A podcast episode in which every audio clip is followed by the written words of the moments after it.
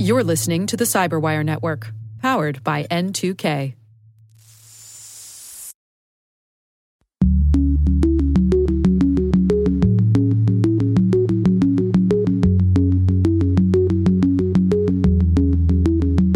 We need to keep talking about the nexus between network security and international security.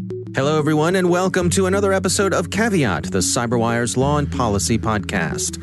I'm Dave Bittner, and joining me is my co-host, Ben Yellen, from the University of Maryland Center for Health and Homeland Security. Hey, Ben. Hi, Dave. On this week's show, Ben has an update on N S A's phone surveillance program. I've got a story about cars snitching on their owners. And later in the show, my interview with Liesl France. She's from the U S Department of State in the Office of the Coordinator for Cyber Issues. While this show covers legal topics and Ben is a lawyer, the views expressed do not constitute legal advice. For official legal advice on any of the topics we cover, please contact your attorney. We'll be right back after a word from our sponsors. With over eight thousand threat hunters analyzing over sixty-five trillion signals daily, Microsoft works tirelessly with the federal government to keep our nation's data secure. This thirty-year-plus partnership is driving mission innovation that is secure by design. Whether optimizing your existing defenses or tackling advanced threats with A I, Microsoft gives you the intelligence and the automation you need to defend at mission scale. Let's work together to stay ahead of emerging threats and secure your mission anywhere. Learn more at a k a dot m s slash fed cyber. That's a k a dot m s slash fed cyber.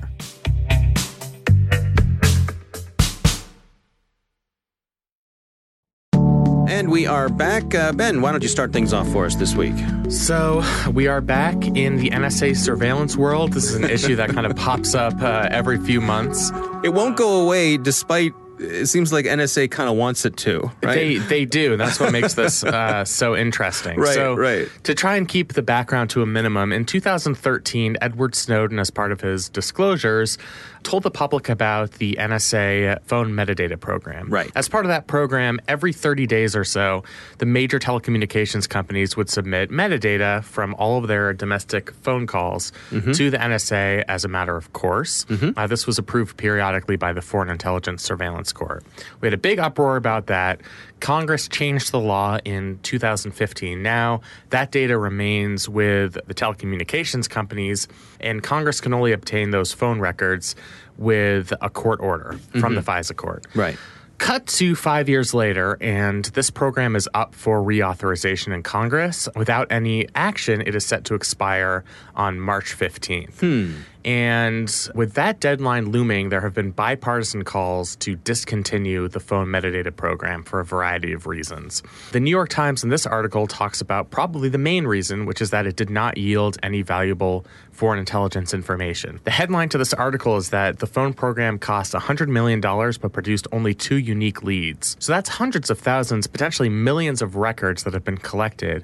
Many of them we now know were collected inadvertently, were not supposed to be the subject of collection under the U S A Freedom Act. Right. And there have only been two unique leads in almost five years. So that hmm. is not a very good record of success. Mm-mm. So Congress, led by Senators Burr and Warner in the Senate, and that's a bipartisan coalition, and the House Judiciary Committee are considering competing proposals to do away with the phone metadata program entirely. And they have an unlikely ally in their effort, and that's the National Security Agency itself. Right. Which has told Congress, please shut us down. right, right. Um, we don't want to do this we anymore. We do not want to do this yeah. anymore. It's a headache for us. Right. Not only are people freaking out about the constitutionality, it's costly and it doesn't yield useful information. Mm-hmm. To my eye, there are really only two individuals who seem to want this program to continue who hmm. have attained positions of great power. One of them is Attorney General William Barr, yeah. who went to Congress last week, spoke with a Republican conference in the Senate, and requested reauthorization of this program. Hmm. And the other is Senate Majority Leader Mitch McConnell, who is obviously incredibly powerful, and his vote in the Senate and his influence holds a lot of sway. Sure. President Trump, obviously, as the president of the United States, he'll have to sign a reauthorization bill one way or another. um, has offered conflicting views on this issue. Hmm. So he had previously stood with his attorney general in supporting reauthorization of this program, but apparently he suggested to Senator Rand Paul separately that he would not sign any renewal of this program unless, you know, there were further amendments to FISA in general. And I think that's largely due to his concern about spying on his own presidential campaign and the controversies related to the Carter Page warrant, which I know we've discussed on this podcast. But it's good, I think, that Congress now has all the information it needs to make an educated decision on this program. There is a group that set up a government agency authorized by Congress called the Privacy and Civil Liberties Oversight Board. They wrote the original report on Section two fifteen in twenty fourteen, kind of laying out what it did, whether it was legal, whether it was constitutional. Um, and they're the ones who just came out with this report saying, you know, we spent a lot of money on this. As a government, we collected a lot of records. We collected a lot of records inadvertently, not by any malfeasance, but just by not having proper ways to filter the data that was coming in. Mm-hmm. And it hasn't been an effective counterintelligence tool. And so it will now be up to Congress to determine whether to listen to the Privacy and Civil Liberties Oversight Board, uh, to many bipartisan members, and to the N S A itself as to whether the curtain should finally descend on phone metadata. Is there any indication from Barr and McConnell as to why they still want this to be reauthorized? From what Mitch McConnell said, and I think it was noted in this article, he just thinks, he spoke very generally about we need all the tools we can to protect against terrorism. Hmm. You know, one thing that's always difficult on these national security issues is a lot of the information is classified. Some parts of this report, the Privacy and Civil Liberties Oversight Board report, have been redacted because there mm. might be classified information in them. Mm-hmm. So I'm always hesitant to say there's no way this program should continue based on the information we know, because there's there may be information we don't know. But it's not like, in my view, Senator McConnell and Attorney General Barr have offered a compelling rationale. And furthermore, if they were privy to classified information, then Senator Burr, a Republican from North Carolina who's the chair of the Senate Intelligence Committee, is, of course, privy to that same exact information. Right. And he has proposed a bill to discontinue bulk phone metadata collection. Mm. So, you know, I don't think there's anything that's secretly been told to the Attorney General and to Senator McConnell that would justify reauthorization of this bill, besides what I think they would say, which is that we need to have every tool in our toolbox, even if we're not using this phone metadata now, and the N S A is not currently operating this program mm-hmm. as we speak, we may need to use it in the future. Yeah. And so I think that's what those two individuals would argue. It reminds me of, of some of those stories that we've heard where the Army goes to Congress and says, hey, we've got plenty of tanks. If there's one thing we do not need, it's more tanks. And Congress says, you know what? We're going to build more some, tanks. We're going to build yeah. some more tanks. See, what's different here, and I, I sort of had a problem with the way this article was framed, because yeah. it said, you know, we spent one hundred million dollars. I hate to be one of those actually people, but uh-huh. that's actually not a lot of money in the context of the federal budget, and uh-huh. really in the context of our surveillance budget and our mm. national security budget. Mm-hmm. To me, it's less about the money to be made here. I don't think anybody's making a buck off of this, whereas you could say right. the new tank, you know, some defense contractor is getting rich. Yeah. Here, I think it's really... there are legitimate concerns about having all of, you know, our intelligence tools in our toolbox. Yeah. But the negative aspects of the program are not necessarily money related either. I think the reason people find this program so objectionable is not because it's costly. It's because it potentially is a major invasion of privacy, encompasses many conversations between Americans that people are not expecting to be troved through by the National Security Agency. Right. And it inadvertently was used to collect information that the N S A was not authorized to collect. Right. But if the agency themselves are saying, we, we've had enough of this, let us spend our energy and our money on other things, please let this go. I mean, does it make sense that perhaps, oh, I don't know, we should trust the N S A to know their business? To a certain degree, anyway? One would think so. You can certainly think of other instances where the head of an agency in the government makes some sort of policy recommendation, but ultimately the powers that be, whether it be the president or the attorney general, you know, decide that that decision isn't going to be followed. And just because the president and attorney general have a certain view doesn't mean it is per se wrong if it's yeah. not held by the N S A. But I just think in this case, the N S A feels the way it does because the evidence is so overwhelming. It's been mm-hmm. laid out by the N S A itself and now by the Privacy and Civil Liberties Oversight Board. Right. That oversight is important. Absolutely. Yeah. Uh, so you have these nonpartisan bodies that have come to the same conclusion, and now the decision really rests with members of Congress. Mm-hmm. And as I've said many times in this podcast, if your plan is to rely on members of Congress to do something, you're probably going to end up being disappointed, which means if I had to guess as to what happens on March fifteenth, I bet that this program is temporarily reauthorized, maybe for a period of a couple of months while they mm. continue to try and work out these issues. Mm-hmm. Kicking the can down the road. That's what we do. Yeah. All right. Well, my story this week comes from the Washington Post, written by Jeffrey Fowler. He's their technology columnist. And it's titled, "My Car Was in a Hit and Run. Then I Learned It Recorded the Whole Thing." And what Jeffrey Fowler is getting at here is that more and more cars these days come with all sorts of cameras and recorders built in. And uh, he happens to drive a Tesla Model three, which is a, a very nice car, but certainly nothing too exotic. You see them around fairly regularly. You were just in the Bay Area, so you probably saw them on every block, but yes. That's true. Actually, you know, it's funny. That's the first place I ever saw a Tesla Model three was in the Bay Area. And I thought, oh, here we are, San yeah. Francisco. Yeah. I mean, if you take two eighty between San Francisco and San Jose, mm-hmm. every other car will be a Tesla. Yeah. You know, it's funny. A listener of the Cyberwire who happens to work over at uh, Fort Meade once uh, made the point point that uh, there are more Teslas than Humvees in the parking lot at Fort Meade. Which Interesting. Is, yeah, which is hmm. funny. Yeah, yeah. funny. No. Okay, anyway, back to our story. So Jeffrey Fowler found himself in the situation where his car was parked somewhere and it got hit. Turns out it got hit by a city bus, but the car was automatically recording video, three sixty degree video. And so he had a record of what happened to the car. He came back to his car, found his car had been damaged, pulled out the memory card from his car, put it in his computer, and he had video of this city bus hitting his car. So in his case, turned out good for him because he was able to go to the city and say, hey, you know, you need to pay to repair my car. Your bus hit my car. Actually had video of the driver of the bus so they could identify who was driving and all that sort of stuff. But he, he makes the, the larger case that with these cars doing so much recording of not only video, but also the data about what the car is doing.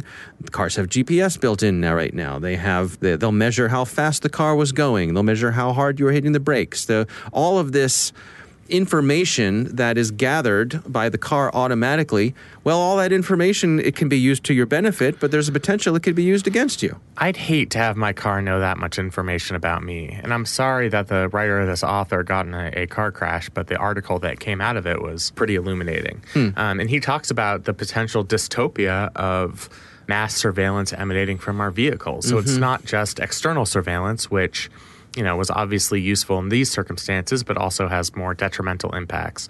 For example, the exterior cameras activate automatically when somebody comes within a certain distance of a car. So right. in a dense, you know, urban area, that might be a lot of different people who are unknowingly subjecting themselves to video surveillance. Mm-hmm. So that's just one issue.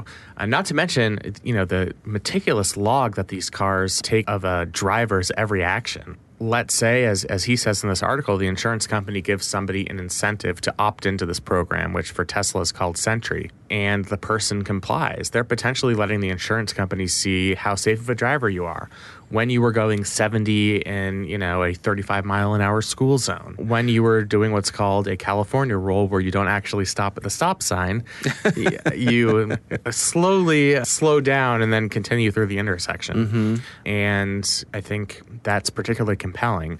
Where I always think about this in a legal perspective is that our legal system is not built currently to handle the type of surveillance technology that exists. Because, you know, as it applies to individuals on the street, that's sort of covered by the plain view doctrine. If you're putting yourself out there in public, anything captured on a camera, the government does not need a warrant to obtain it. And I think that any driver data would almost certainly be covered by the third-party doctrine.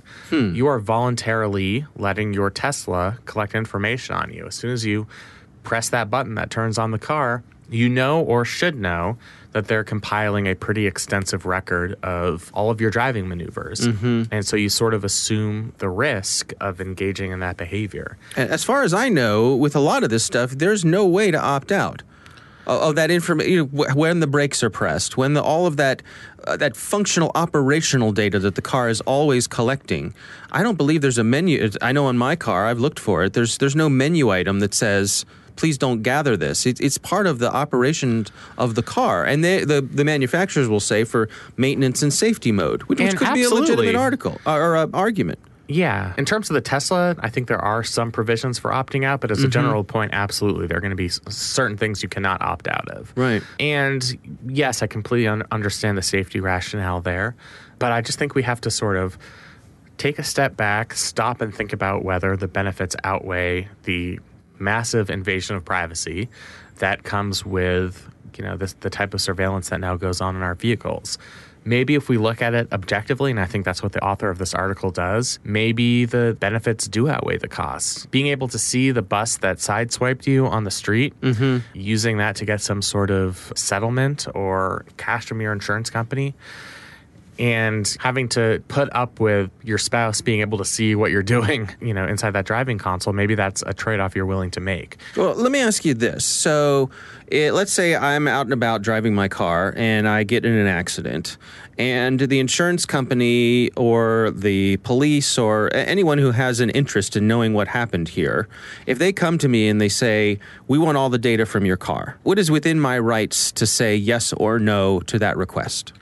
You can say no to that request. They could potentially subpoena those records from Tesla or whatever car you happen to drive. Okay. So if those records are retained with that auto company, which presumably they are because they probably collect them records for their own purposes. So they would have to get a warrant? No, they would not have to get a warrant huh. um, because you don't have a Fourth Amendment right or the state equivalent in information that you are voluntarily conveying to the car, you know, when you when you turn it on. So that's information about your own driving habits, and that's, you know, the video cameras that are spying on you while you're driving. The argument here would be is if I didn't want that data collected, I should drive a, you know, sixty-seven Chevelle or something, right? Yeah, I mean, as as this author made clear in his piece, we're getting to the point where the government is now requiring new cars that are manufactured to have certain safety features that might invade people's privacy. Right. Every new car after twenty eighteen has to have some version of a backup camera. Mm. And, mm-hmm. you know, that could be used for surveillance purposes. Mm-hmm. Uh, it certainly has been, probably for a variety of legitimate crime-fighting investigations. Mm-hmm. But, yeah, I mean, if you are asked, you can say that you do not want to turn it over. The government can get a subpoena if this is a law enforcement matter without having probable cause that a crime has been committed. Hmm. Interesting. So I would have suspected that they would need a warrant, but not so. My read is that they would not, just because, again, this is something that you're doing voluntarily. You know, there's been a lot of conflicting case law about constitutional rights within one's car. You know, there is a general exception to the warrant requirement that the cops can search your vehicle if you've otherwise been pulled over, even though that is a constitutionally protected space. Hmm. But my read of this is all of the information you are giving to Tesla is equivalent to the information you give your phone company when you make a phone call. I see. Um, if you know that this record is being collected as a result of you using the vehicle, then you don't have an expectation of privacy in those records. Hmm. And as a result, you do not have constitutional protection in those records. That's hmm. just sort of the nature of that third-party doctrine, hmm. which, again, was created at a time when we didn't have Elon Musk putting cameras in every last corner of our Teslas. Right. It was created at a time when, you know, these types of tools just did not exist. So yeah. until the laws catch up with modern technology, I think we're just going to um, keep running into these problems. Mm. The only thing you can say is, at the very least, there are tangible benefits to these forms of technology, as uh, as I think the author made clear in this piece. So it's not like we're not getting anything out of this pervasive surveillance, but mm-hmm. it's just a trade-off that we have to consider. And it's useful to have all the information at our disposal, and I'm glad that Jeffrey Fowler put that in this article. Yeah. All right. Well, coming up next, my interview with Liesl France. She is from the U S Department of State and the Office of the Coordinator for Cyber Issues. But first, a word from our sponsors.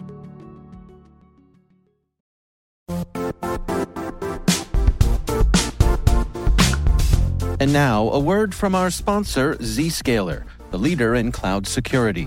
Cyber attackers are using A I in creative ways to compromise users and breach organizations. In a security landscape where you must fight A I with A I, the best A I protection comes from having the best data. Zscaler has extended its zero-trust architecture with powerful A I engines that are trained and tuned by five hundred trillion daily signals. Learn more about Zscaler Zero Trust plus A I to prevent ransomware and A I attacks. Experience your world secured. Visit zscaler.com slash zero trust AI.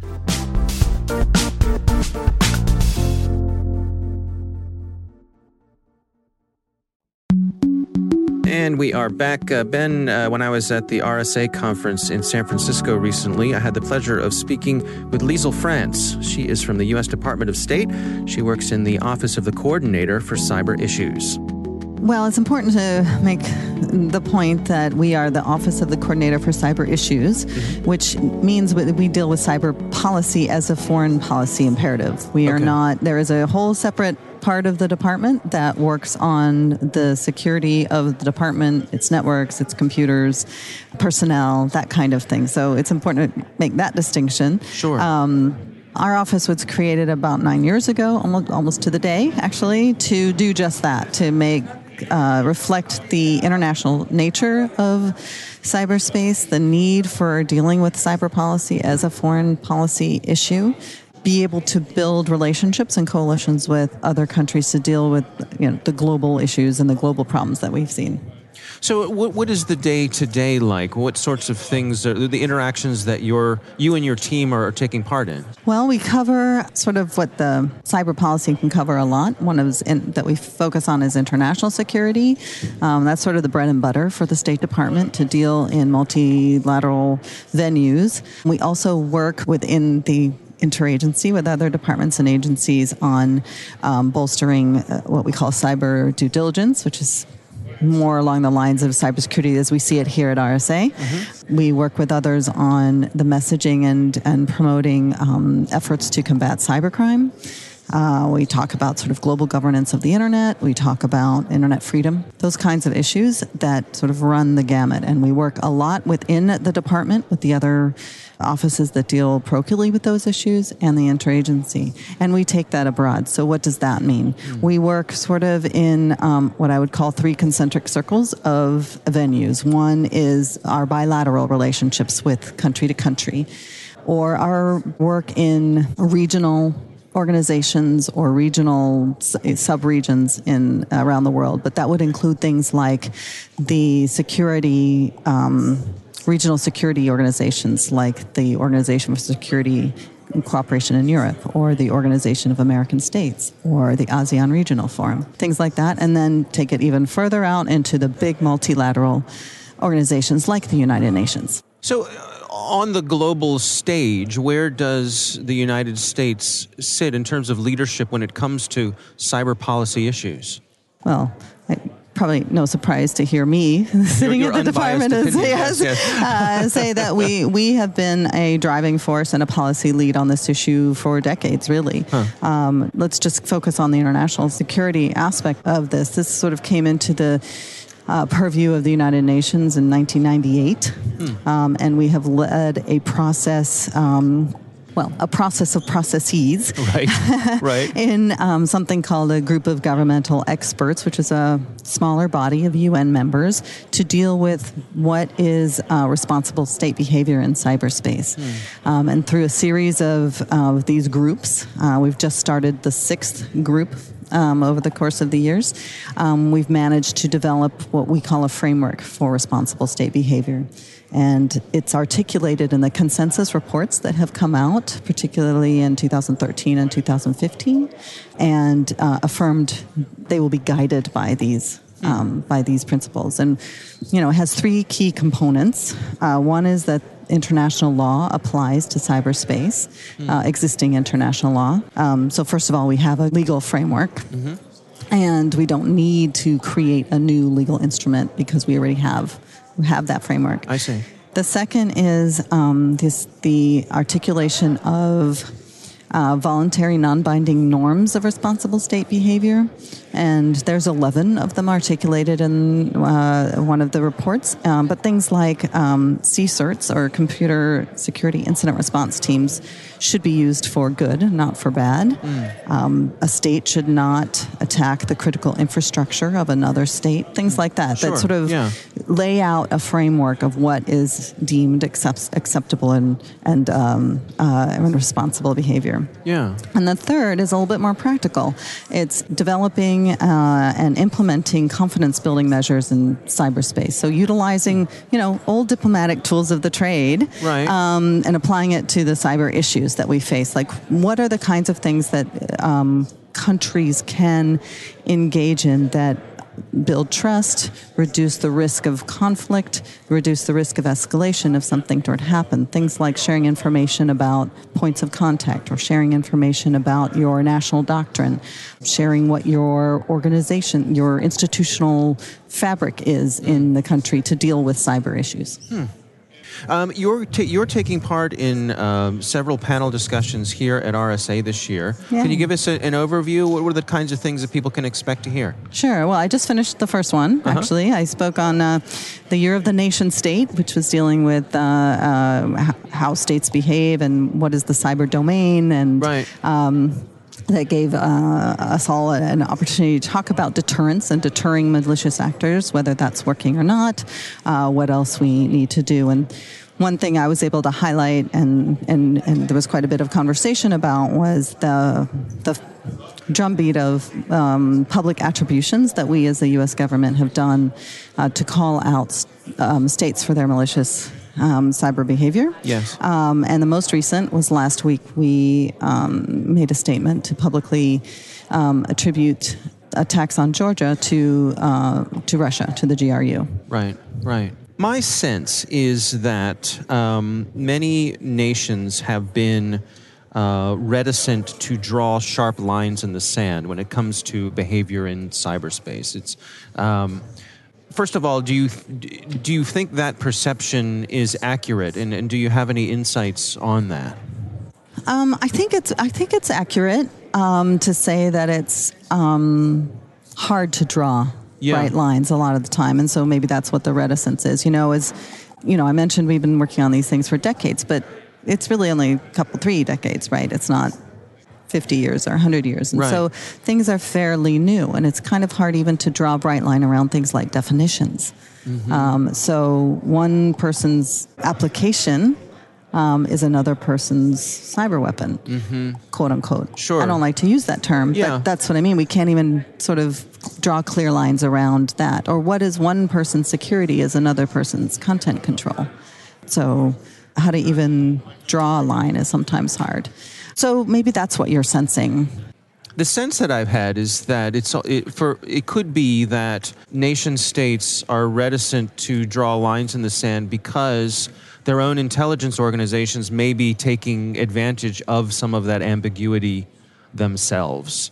So it's it's in their best interest to not be too specific about certain things, because if we let this ambiguity stay out there for a certain amount of time, that may be in our own interest. I think there's a point to that, yeah. which is why we as diplomats yeah. spend a lot of time negotiating text. And the kinds of things that we out, like the outlines of this framework for responsible state behavior that I mentioned, is a way to put what I think are clear expectations mm-hmm. of state behavior, but allow for the innovation and communication and, you know, technologies, which frankly are not only st- held by states, right? Yeah. To to uh, to develop, to move, and you know, if there's some ambiguity for countries, maybe that's maybe that's reflected in some of that. But uh, the bottom line is to be able to articulate what is acceptable and what isn't. Yeah. Is there a, a tension between the, as you describe, the the um, the pace at which diplomacy moves, which oh. is which is very deliberate yes. by its nature, and it has to be. Um, but when it comes to cyber, it seems, you know, the pace is just accelerating year after year. Mm-hmm. Um, and it seems to me like that makes the work that you all do even more challenging um, because of the different nature of the pace at which those things run. Yes, it affects the, sort of the the ability to put fine points on things, yeah, or to draw bright lines, like you say. And it also means that, you know, I think we in the U S have a very flexible framework for dealing with the internet or cyberspace. Um, and so trying to put a big blanket set of regulations, whether national or international, on this space is um, would, well, by the time you would negotiate something like that, it would be obsolete. Mm-hmm, um, mm-hmm. Uh, so trying to make diplomacy work with, with that space is, you know, sort of constant deliberation. But I suppose everyone, how to reflect that. I suppose everyone around the world is dealing with the same situation, yeah. so yeah, it's not like you're exactly. in that boat by yourself. No, that's true, and that's why we, you know, as I said, we talk bilaterally with countries, we talk regionally and sub-regionally, and organizations that have their own processes, and then also in the U N. And in each case, we do try to preserve the ability for the space to grow. Right. Um, and to have greater understanding by more and more countries, not just, you know, either the the great powers or um, those that are particularly uh, cyber savvy, to, to have greater understanding by more and more countries so that there's not a knee-jerk reaction to mm-hmm. things, because it's not as though nothing happens, mm-hmm. right? So how do you deal with those in that kind of flexible framework is something we're constantly discussing and working with with our partners. Hmm. What would you like um, people to know? I'm, I'm thinking specifically folks who are cybersecurity professionals about the work that hmm. your department does, the Department of State. Are, are there any uh, things you feel aren't getting the attention they deserve? It's notable to me, just as anecdotally, that, you know, I've been coming to the R S A conference since two thousand six, and I've been in and out in government, so I've represented both industry and government here, but always in the policy space. And it used to be that the policy track at the R S A conference were have a few smattering of people in the room. Mm. The panel I just came from, we were we were full. Oh, and so I think that the that there is a greater understanding of what exactly governments do in this space and, and how we work together, and that there is an, I mean, I think probably some people might have been surprised that our office is only nine years old. That doesn't mean cyber diplomacy wasn't happening before that, but that was when it was sort of coalesced into more regularized processes. Yeah, yeah, yeah, a recognition of the yeah. of, of its status and, ne- and yeah. necessity, I suppose. And since in the last nine years, other countries um, have developed Uh, roles or offices similar to ours in their foreign ministries. Many manner of countries yeah. have done that. Russia, China, Estonia, Germany, you know, you name it, and Netherlands. Right. And some of them are here. What I would like people to come away with maybe is the idea that we need to keep talking about the nexus between network security and international security. That there yeah. is a nexus there, and we're working it. All right. Interesting conversation, huh, Ben? Absolutely. You know, I, I, I don't think I've really learned as much about diplomacy in the cyber realm as I've I've sort of learned about other issues in the cyber realm. Mm-hmm. So it's just really interesting to hear that perspective. You know, one thing that jumps out at me as as in all the areas we talk about, the technology always moves quicker than the policymakers are able to adapt. Right. So there's so much that has to go into these multilateral diplomatic agreements that has to be very general, because the technology is going to change by the time, you know, you can come up with a complex agreement. I think we saw that a little bit with the U S Mexico Canada trade agreement, which was negotiated over a period of two years. And there were certainly some technological related elements to that. And it just, you have to kind of tinker around the edges until you really account for something that would encompass all types of technology. Yeah, I, I thought it was a really interesting perspective, that mismatch between, well, mismatch isn't the right word for it, that, like, I think I used the word tension between uh, the velocity of, of diplomacy versus uh, cyber itself, right. And that everyone is dealing with it all over the globe.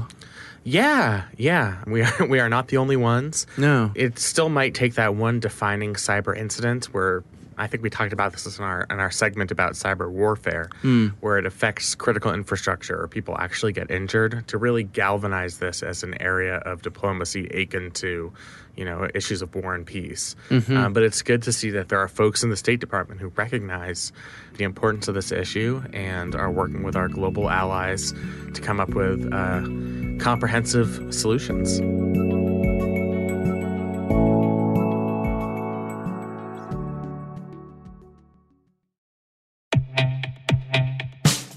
And now, a word from our sponsor, Sixsense. Sixsense provides award-winning cloud-based automated endpoint and vulnerability management solutions to streamline I T and security operations. With its advanced platform, businesses gain complete visibility and control over their infrastructure, reducing I T and security risks, and optimizing operational efficiency. With Sixsense, you'll get real-time alerts, risk-based vulnerability prioritization and remediations, and an intuitive automation and orchestration engine so you can focus on your core business goals, confident in the knowledge that your enterprise is secure, compliant, and running smoothly. To learn why enterprises choose Sixsense, visit sixsense dot com.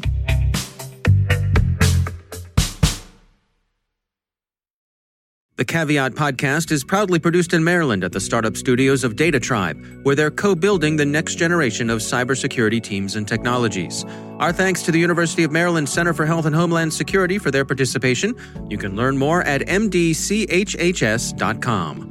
Our coordinating producers are Kelsey Bond and Jennifer Iben. Our executive editor is Peter Kilpie. I'm Dave Bittner. And I'm Ben Yellen.